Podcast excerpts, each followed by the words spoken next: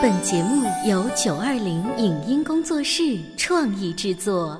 《潮爸辣妈》节目版权归合肥市广播电视台所有，任何未经允许的传播行为均属违规。欢迎与九二零影音工作室沟通合作事宜，电话零五五幺六三五零九三五六。你有你的钻石金龟婿策略，我有我的全家海岛游计划。你扛着单反泡妞马不停蹄，我为孩子捕捉成长的美妙瞬间。你忽略我的魅力，我会证明这是谁的时代。你否定我的生活态度，我决定我的人生蓝图。帅哥俊男靠边站，有了宝宝的潮爸魅力更爆发。窈窕美女靠边站，有了宝宝的辣妈魅力更火辣。我是辣妈，不是老干妈，我为自己代言。我是潮爸，不是太阳能浴霸，我为自己代言。潮爸辣妈。本节目嘉宾观点不代表本台立场，特此声明。有这么一位奇葩妈妈，她认为孩子就是要探求世界的，应该在给定边界的前提下，允许孩子在有限范围内做任何尝试。因此，她也定下了许多奇葩的家规。不可以这三个字，为何不能对孩子说？家长百般阻挠孩子去做看似危险的事情，究竟是为了孩子的安全，还是为了不给自己添麻烦？什么都不教的孩子会成为学霸还是学渣？因为看电视这件小事，又会激发孩子怎样的求学兴趣呢？欢迎收听八零后时尚育儿广播脱口秀《潮爸辣妈》，本期话题：我的奇葩家规第二集，不对孩子说不，不教孩子东西。欢迎收听八零后时尚育儿广播脱口秀《潮爸辣妈》，大家好，我是灵儿，我是小欧。今天直播间为大家请来了给自己的女儿雪儿定奇葩家规的雪儿妈妈，欢迎。大家好，我是雪儿妈妈。通过上期节目呢，全国的听众都认识了啊，这个妈妈可过得真糙，因为她让她的女儿掉任何东西到地上或者到桌子上面都要捡起来吃掉。但是呢，之后很多小公主、小王子也学习雪儿这样，那就说明其实她这个看似奇葩的家规的背后，其实是有非常正常的逻辑的和正确的这个选择的哈。嗯，结果这期节目做完之后呢，我就回家寻思了，说我家有没有什么家规？是，呃，而且一提家规，它不一定是从我这一代开始替我的儿子定的，可能我的父母辈啊，我的爷爷辈就是有传承嘛。对，我就问我爸，我说爸，就是爷爷当年有没有给你定什么家规啊？我爸很认真的想了一下，大概就是说，人要勇敢。忠于自己，呃，不枉此生，就是你知道那种脚踏实地，还有不冒进，是踏踏实实做人，就是那一代啊。哎，我跟你说，我也想我们家家规是什么。我突然想了想，发现我们家家规大概是伴随着我的成长岁月，分为三个部分，就是小学生行为守则、中学生行为守则和青年行为守则。就是我的家规其实就是最普通的这个道德行为的规范。嗯，因为我们家就是小老百姓，我们又不是曾国藩。会还写有家书，或者傅雷的家书，给孩子带来这种父辈的这种教育，就是个小老百姓。所以雪儿妈，你你有没有发现，我们这样子的，是你身边的朋友和你的读者当中最常见的一种年轻家长？对，就是因为我们家也有那样的家规，就比如说我的太爷爷，嗯，就是我曾经听我父亲讲过，就是他是人的孙子的时候啊，那爷爷就有非常严格的家规，就比如说表现为一套礼节，哦，就是孩子进了家门之后要去。向长辈一个一个请安，这些事情都没做完之前，什么都不能做。然后餐桌上呢，孩子只在很少的几个时刻可以上餐桌，其他的时候孩子都是在厨房吃饭。然后上大桌的时候，孩子不可以越过一个盘子的中线去到那一侧去夹菜。哦，我爸爸当年跟我讲起这个故事的时候，是说有一次家宴的时候，太爷爷就把筷子一放，默默地站起来走开了，没有打招呼，而且。对，就是老人要维持这个，就是一个家规。然后有两个孩子同时做了不符合餐桌礼仪的动作，一个缩筷子，一个去夹菜。然后就是爷爷，他没有批评他，爷爷认为就是又有家规了，就是爷爷是定规矩的，然后应该是爸爸和妈妈管儿子。那儿子没有遵守这个规则，没有做到的话。太爷爷说这是我教育我儿子没成功，没有贯彻了家规，所以他就把筷子放下，人站起来走掉了。你看看是多，就是这个家规就啊对就很严，对吧？非常的严。然后这件事情让我爸都记了几十年啊，这是个啊是啊，而且我发现了是很细节的小事儿。嗯，一定对，要在可以执行、可以看得见，然后孩子立刻就是知道怎么做。就是我们看传统的那些家规，其实都是在行为层面的。嗯就比如说我们要尊敬长辈，这个是一个抽象的概念。嗯对于儿童教育来说，我们讲抽象的概念是没有用的，他们无法去体会一个抽象。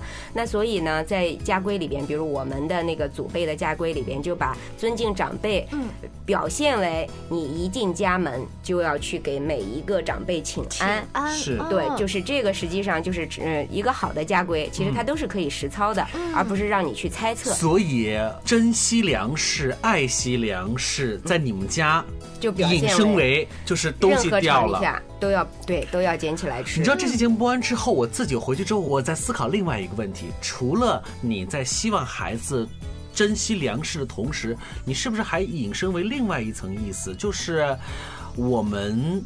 对于掉下来的东西本身，算是一种惩罚性的一种措施，就是嗯我吃饭的时候一定要小心，我尽量的不要让不要让自己对吃到脏东西西。对我在想，你定的这个规矩的初衷会不会也有这一条？啊，就是关于食物这个，我觉得是有两条啊。嗯第一条就是我们以食物不可以浪费作为一个就是孩子能看得见的是，能够非常容易执行和接纳理解的这样的一条家规。其实我是想强调两件事情，就第一件事情呢，是你自己要对你的任何事情负责。嗯，我饭给你盛到碗里了，你掉到桌子上，这是你的饭，请你把它吃掉。是它掉到地上了，这是你的饭，你把它吃掉。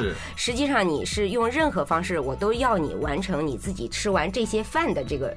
你要负责。对嗯，这是你的事，所以掉了你要捡起来吃，不管它掉在哪里。那其实第二点呢，还有一个，我是觉得它会隐含着一个，就是一个很大的，我觉得是社会问题啊，就是我们现在的人太容易有恐惧的这种心理，嗯，就是你会放大周边环境对于我们孩子的威胁。嗯就外面有那么脏吗有那么脏吗？吃了会死吗？直到后来，就是因为有很多人要质疑我这条的时候，我就只好用这句话了，就说我说他吃了不会死。所以呢，对于卫生的恐惧会影响到我们有可能会放纵孩子的等等的行为。呃，大人实际上可能对于自己的这种隐含的畏惧和恐慌，包括焦虑，其实可能不太有意识。但是呢，你以爱为名，把这些化转化为对孩子的生活当中的点滴上面，那么天长日久，你的孩子其实就会变成一个对这个世界有畏慌的人。嗯，是，其实，在你的其他的家规当中，也有两条呢。嗯有一点像也会让我们去以爱为名，比如说宝宝做的这件事情，我认为不好，所以你会说不要做嗯不要。做，嗯，啊，宝宝做了事情有可能会导致危险，因此我让他不要做不。要做。这是我为孩子考虑啊，为健康啊考虑。但是在你们的家规当中呢，就是我不能说不要做这样的事情。所以今天我们的节目呢，请到雪儿的妈妈要继续跟我们分享她的奇葩家规的第二条：不可以对孩子说不。不可以，以及不要教孩子任何东西。这两条都是对大人说的。是 对大人的约束。对，依然是这样，就是我们每个人不是天生就会做父母的，嗯但是我们一直都在做自己。嗯，当我们成为一个父母的时候，我们已经活了好几十年了。是，所以，当我们回过头来再看孩子的成长过程的时候，我觉得我们是有一种可能是意识到现在的我有我这个样子。跟我童年像他这么大的时候那样的成长，可能是有直接的关系的。嗯，那如果我们意识到了这一点，在我们再回过头来去教育孩子的时候，可能就会更有主观上的，就是我更有把握，我心里更有底。我们在代际传承啊，对吧？叫择其优质而传承，是择其劣质而更改。那时代在改变了，父辈对我们的这个教育当中的很多东西，当我们去前瞻未来的时候，其实嗯，可能就是需要改变了。就是家规，所以代代不变，实际上也可能会有一定的问题。因为它必须要要符合这个大时代的一个特色。我们现在之所以要去教育孩子，实际上不是为了他在我们眼前可以过得好，我们是希望在我们挂了以后，嗯，未来的世界我们看不见的那个未来里，我们的孩子可以 hold 住他的生活，可以搞得定，对吧？是这是我作为一个母亲再去教育我的孩子的但是一个基本的立场。不教他任何提前写字的，正是因为这样子，比如说我们呃，我说家规里边的这个第一条，就是我们家呃换保姆来的时候，我都要先跟他开个碰头会，先交代一下 我们家的事儿。对，其实就是我们家庭氛围是很民主的。我对于阿姨要做什么事情，其实呃要求并不十分严格。通常情况下，阿姨做的都比我那个本来想象的要好。对我我的要求很低，但是在对孩子方面的话呢，我会强调一点，我说你要记着一点，在我们家对孩子不可以说不可以。举例子啊，就是孩子最小的时候，就是不会说话那个时候很小，一岁以内的孩子，我们经常会把孩子放在床上，让孩子打滚，让他学习翻身，学习抬头。那一般的孩子，比如说呃翻到床边，嗯。就是再翻，看着就要掉下来了，对吧？那一般的大人就会喊一声“不行啦，哎呀，掉不要滚”，然后呢就上去掐住他，然后把他再送回到床中心。这很很正常的下意识。对对对对对，你们认为这是保护？是啊，你是怎么做的？我是个冷静的妈妈。你是静静的看着他掉下来。对，我觉得是。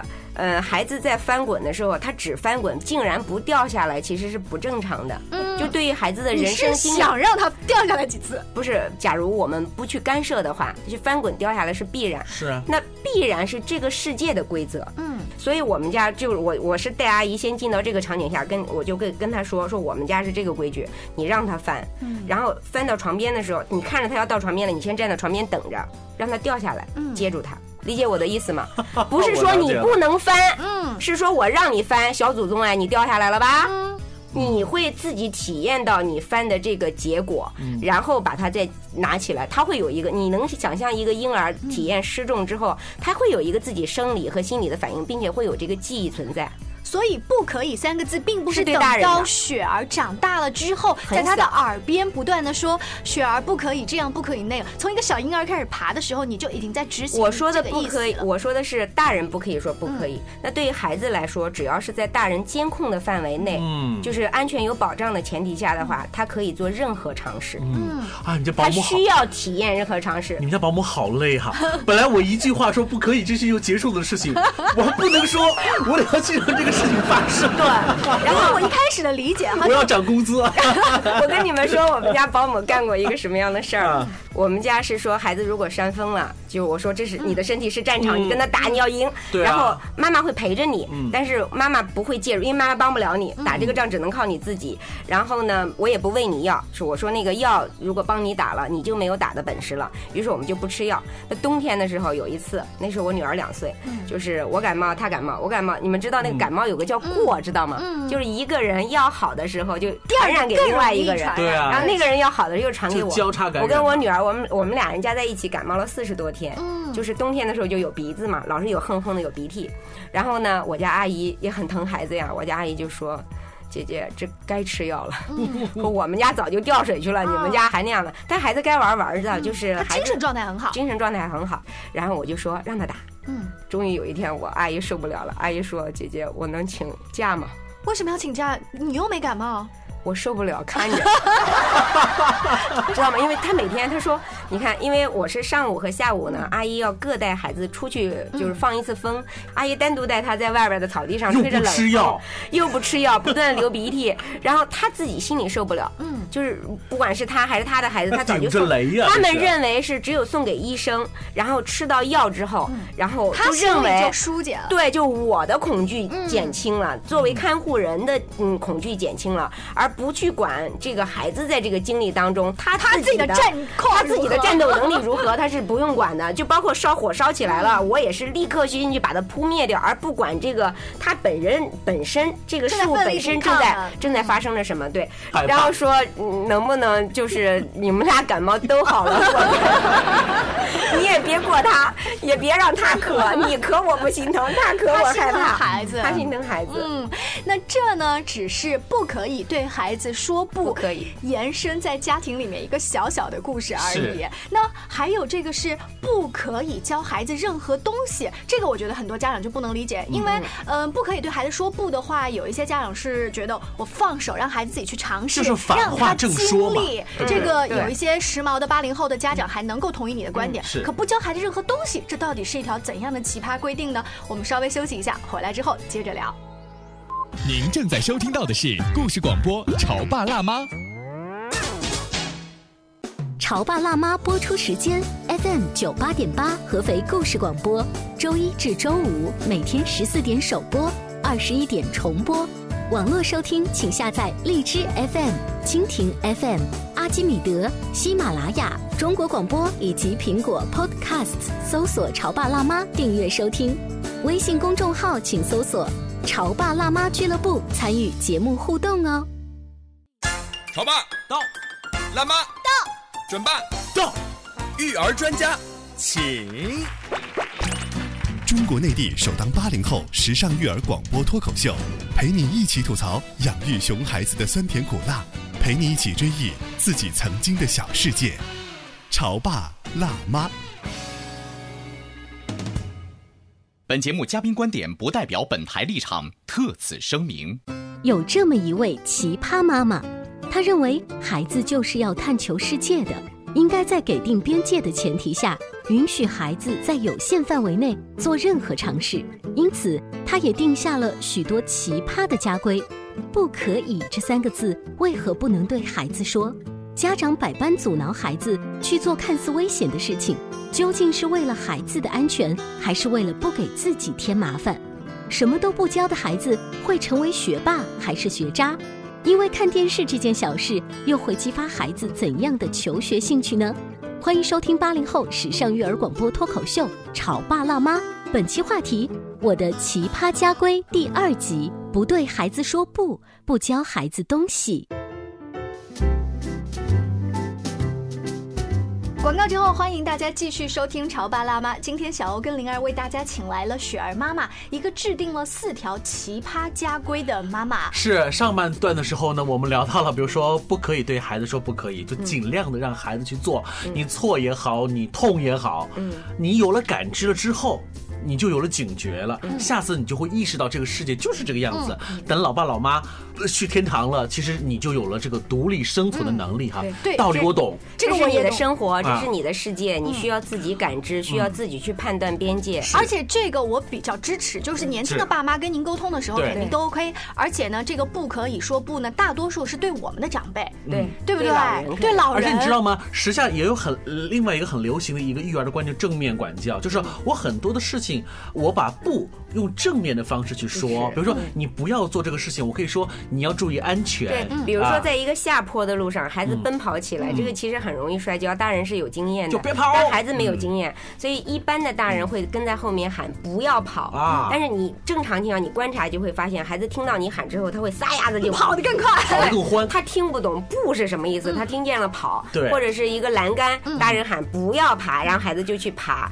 然后呢，我们家是这样的，就是当他奔跑起来的时候，我会说要小心哦。嗯嗯。然后他摔跤了，把他扶起来，跟他说这里是下坡，嗯你跑路的时候很容易摔跤，下次要注意。他就会积累经验。我总算明白了，雪儿妈，你们家里头的医药箱为什么只有外伤药，就是这个原因哈。好，这些我们都懂，就是对孩子不要说不，嗯，让他尽量自己去尝试。对。但是另外一些全国的听众可能就不懂另外一个家规了。不要教孩子任何东西，真的如我们在节目一开始说的，你让你的孩子在起跑线上输了很多。就我能够想象的出来，你们家孩子上学就是一个原始人，刚从山上放下来的，然后进了小学一年级。就是小雪到上学的时候已经能写日记啊！你不是说不教他任何东西吗？你不是骗人吗？孩子自己是有学习能力的呀。你说他自学成才？呃，是这样子，就是很多的家长呢特别痴迷于孩子的早期教育。嗯啊，那但是大家对于教育这个事情，可能我觉得会有一些认识上的偏差。比如说，孩子两岁就有很多人家在家里挂满了识字卡片，你企图让孩子认识拼音、认识字，对吧？什么苹果啊什么的，而且还双语呢，现在都英语啥的。孩子只要刚有听觉的时候，我们家就把 BBC 打开，对，听 BBC 的慢速英语，培养语感。是啊，然后就是家里都贴成那样子。我们家没买过识字卡片，嗯就是原因是我个人觉得，我们是从孩子长到现在的，回想一下我们那些就是最有动力去学习的，往往不是家长塞给我们的。是我们自己想去看那个小人书。当我们想要学什么的时候，没人教我们，我们会。嗯哼。但是当他想让我学的时候，我本来其实也可以学，我就想逆个反，我就不学了，就是因为抗拒。其实就拒不接纳这种情况是比较普遍的。所以我们家呢，这个不要教孩子任何东西。我是说实在的，就是首先约束的是我妈，因为妈妈是老师，当年就想开发。她是一个名师，一个高级教师，是一个。有超高职业素养的高级教师，超高职业素养，好为人师，然后桃李满天下的著名好老师。就是别的这人家孩子我都教了好几代了，我都教了会，我们家孩子为什么不能教啊？别人家孩子都感恩戴德，说我教的好，那我自己家娃我怎么能不教呢？是啊我女儿很有那个涂鸦的兴趣，我们家你就知道，我有专门给她一面墙可以让她涂画，然后各种的笔，她都有自己专门的道具，她有专门的空间。所以当姥姥看到雪儿在涂鸦，而不是照着她既定的规则在画的时候，她就要开始对，就是孩子的涂鸦有自己的规则，这现代育儿理论都有了。他的绘画，比如说线条不够圆呐、然后画出来的形象不是一个大人一眼能够看出来的形象啊，那实际上是孩子在不同年龄段的一个自我表达。他画的是他心中的世界，但是我母亲就会认为你画小鸭就是小鸭的样子，画小鸟就应该是小鸟的样子，对，我们需要画的好。那所谓的好就是画的像，于是我妈妈就会说：“宝宝，我来教你，对吧？”然后我女儿呢，她自己在写画的过程当中呢，她一定都是要那个文配画，知道吗？人家都是文图配的，知道吧？哦。就是他要写字，比如说他，画了一只小鸭，然后旁边会写什么呀？不是，他会画个人嘛，他要在旁边写妈妈。这是妈妈，对啊对吧？然后比如说，因为我不教他认字嘛，就是我们家是不教，所以呢，他会绘画是这样，比如家里有买了童装，有个包装盒很漂亮，他就会拿着彩笔在那个画上去临摹那个包装盒，包装盒上的英文和中文他都会写，他是当画把它画下来，然后不就缺胳膊少腿吗？是啊，复杂的画里边就会复杂的字形，他就会缺胳膊少腿。我妈一看又抓狂了，对吧？说这这这宝宝，我来教你写字。你看，跟我说，你看他现在要学写字了，我们赶紧来教他写字吧。我就说妈妈妈，新式的育儿理论说不要教，嗯，呃，让他自自我发现。然后我妈就双眼转圈那种看着我，知道吗？不要教。不要教孩子能会吗？就是啊嗯，能能能能，你这哪看的？我就会搬一本很厚的书。哦，就你给他你背后的那个道理依据。对，我一定要跟他说这是科学。嗯，就是妈妈，你看这个书上说不能教，嗯，教了就阻碍了他。我不能说你小时候教我，我就不想学，不能这么着。这背后真正的原因不能说。我妈说哦，然后他会，我有一次听我妈妈跟她的朋友打电话说。呃，人家说你在帮你女儿带孩子，一定会怎么样？提怎么教的很好，嗯对。然后我就听我妈妈说，我女儿是抱着书本教孩子的妈妈，他们有很多新式的理论跟我们那时候都不一样。她说都不教，我怎么听着你妈内心有很失落？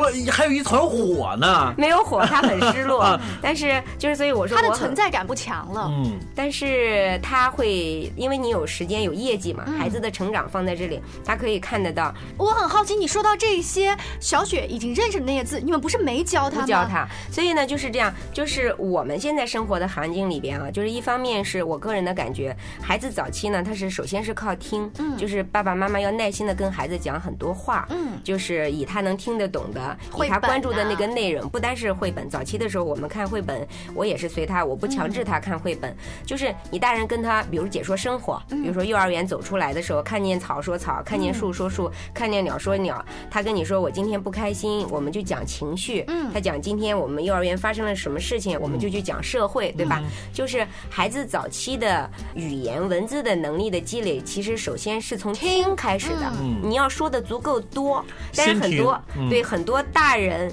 其实你跟孩子谈的内容没有那么丰富，你只会跟他讲，对，要吃要喝要乖，你不会去跟他谈心，不会去跟他谈情感，不去跟他谈宇宙，对吧？就是你就不够丰富，孩子早期没有那个音的储存在下面。那再有之后的话呢，就是我经常说，在我不教的情况下，小雪因为她自己要学，我们生活当中有很多的文字空间，嗯，你电视对吧？你 pad，然后家里到处都是书，然后她是不可能不看到文字的。买东西的包装纸，所以买东西的包装纸是小雪最早的时候她的这个社会读本。嗯，那她就是会盯着一个包装纸上的一个字，问你妈妈这个字念什么？对她问你的时候，你这样对吧东西是什么你明白吗？她拿着什么？比如说什么爱德面包，爱她认识，面认识，包认识，她不认识德，啊，他就那那你怎么说？她懵啊！啊你你去的那个店叫爱德，彩蝶轩三个字也不容易认，但是对吧？他走到那儿了，你天天说彩蝶轩，他自然知道那三个字是 彩蝶轩。啊，然后他或者说这个彩字到了那个地方，或者蝶蝴蝶，他这个字到了别的地方，他自然就认识了。我以为你会说妈妈那个字念什么？嘿嘿，那个字啊，我不教，你 所以。我说的我不教的意思是，当他没有准备好，嗯，我就不会告诉他。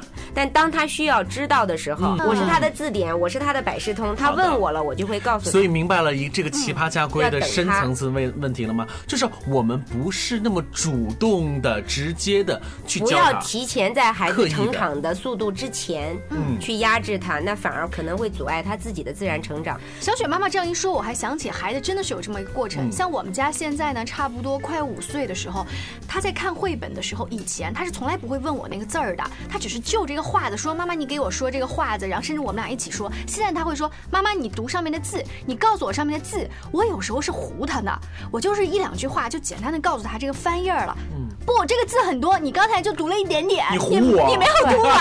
我就跟你讲孩子糊弄的时候讲讲个故事啊。呃，有一段时间呢，我家阿姨不在，我需要烧中午饭。嗯，那中午就是只有我跟雪儿两个人在家。于是呢，我去烧饭的时候，我就让她看半个小时动画片。等到我把饭端上来的时候，然后他就要停止了。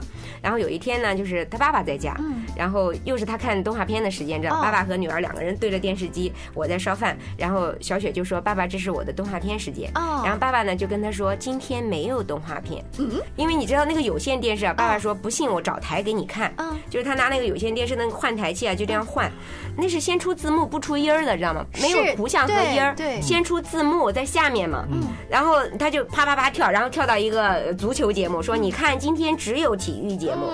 糊弄他。你知道吧？就是嗯，但是这种时刻可能发生过很多次。当小雪没有发现被她爸爸糊弄的时候，我也不干涉，啊就是你也不帮着闺女，对我不会帮着闺女，不是说天下只有对的。爸爸用这种方式去糊弄她，就是因为你不认字啊。你不认字就白糊弄了，这就是他要面临的生活。直到有一都是用妈妈，直到有一天，小雪突然跳起来，大喊了一声：“猫和老鼠他发现了底下的字儿，！”对，然后他爸爸就呆了，因为确实跳过了猫和老鼠，对吧？他也说：“你骗我！” 你看看孩子这种自我意识有多强啊！哦这个时候我要出现，因为因为不然的话，他他爸会说没有，嗯，知道吗？就当孩子真正的发现了我认识的时候，他爸爸就可以，因为爸爸会本能的掩饰自己，他会说没有啊，看错了呀。因为他往前翻啊，你知道那几百个胎得翻到啥时候才会到猫和老鼠啊？这个时候我就要出现，我说你看的是对的，嗯，就你要给孩子一个肯定嘛，就是知识就是力量，有点文化太重要了。对，然后雪就好激动啊，然后我就主持了公道嘛，我说你认识的是对的，然后他就说你往回推啊，推回来就是了，然后雪抢回了他的半小时，我觉得从那以后，就他就像个高玉宝一样，知道吗？就开始不断的要认字，我要读书了。如饥似渴，以前他会自己蒙，但是从那以后的话，他就希望能够记住每一个字，嗯然后他就大量的，所以才会知诸所以蝌你看，这。种知识的渴求，有的时候很可笑的是源于一个遥控器。这样的一个遥控器事件。对那我觉得最大的功臣是他们家爸，就是糊弄孩子，糊弄不过去。哪里有压迫，哪里就有是反抗。其实你看，我们聊到现在，你看这个奇葩的家规的背后，真的是有很多非常合乎逻辑的地方。所以我，只是被我们忽略了。那这期节目聊完之后，我相信全国听众啊，这个妈妈真的了不起哈。嗯，那其实她了不起的奇葩家规还有一条呢，就是遇到乞丐怎么办？这条跟之前教育孩子吃货、教他本领又有什么样的关系呢？是啊，我们今天的节目就先到这儿告一段落，下期节目请雪儿妈妈继续做客直播间，拜拜。拜拜。以上节目由九二零影音工作室创意制作，感谢您的收听。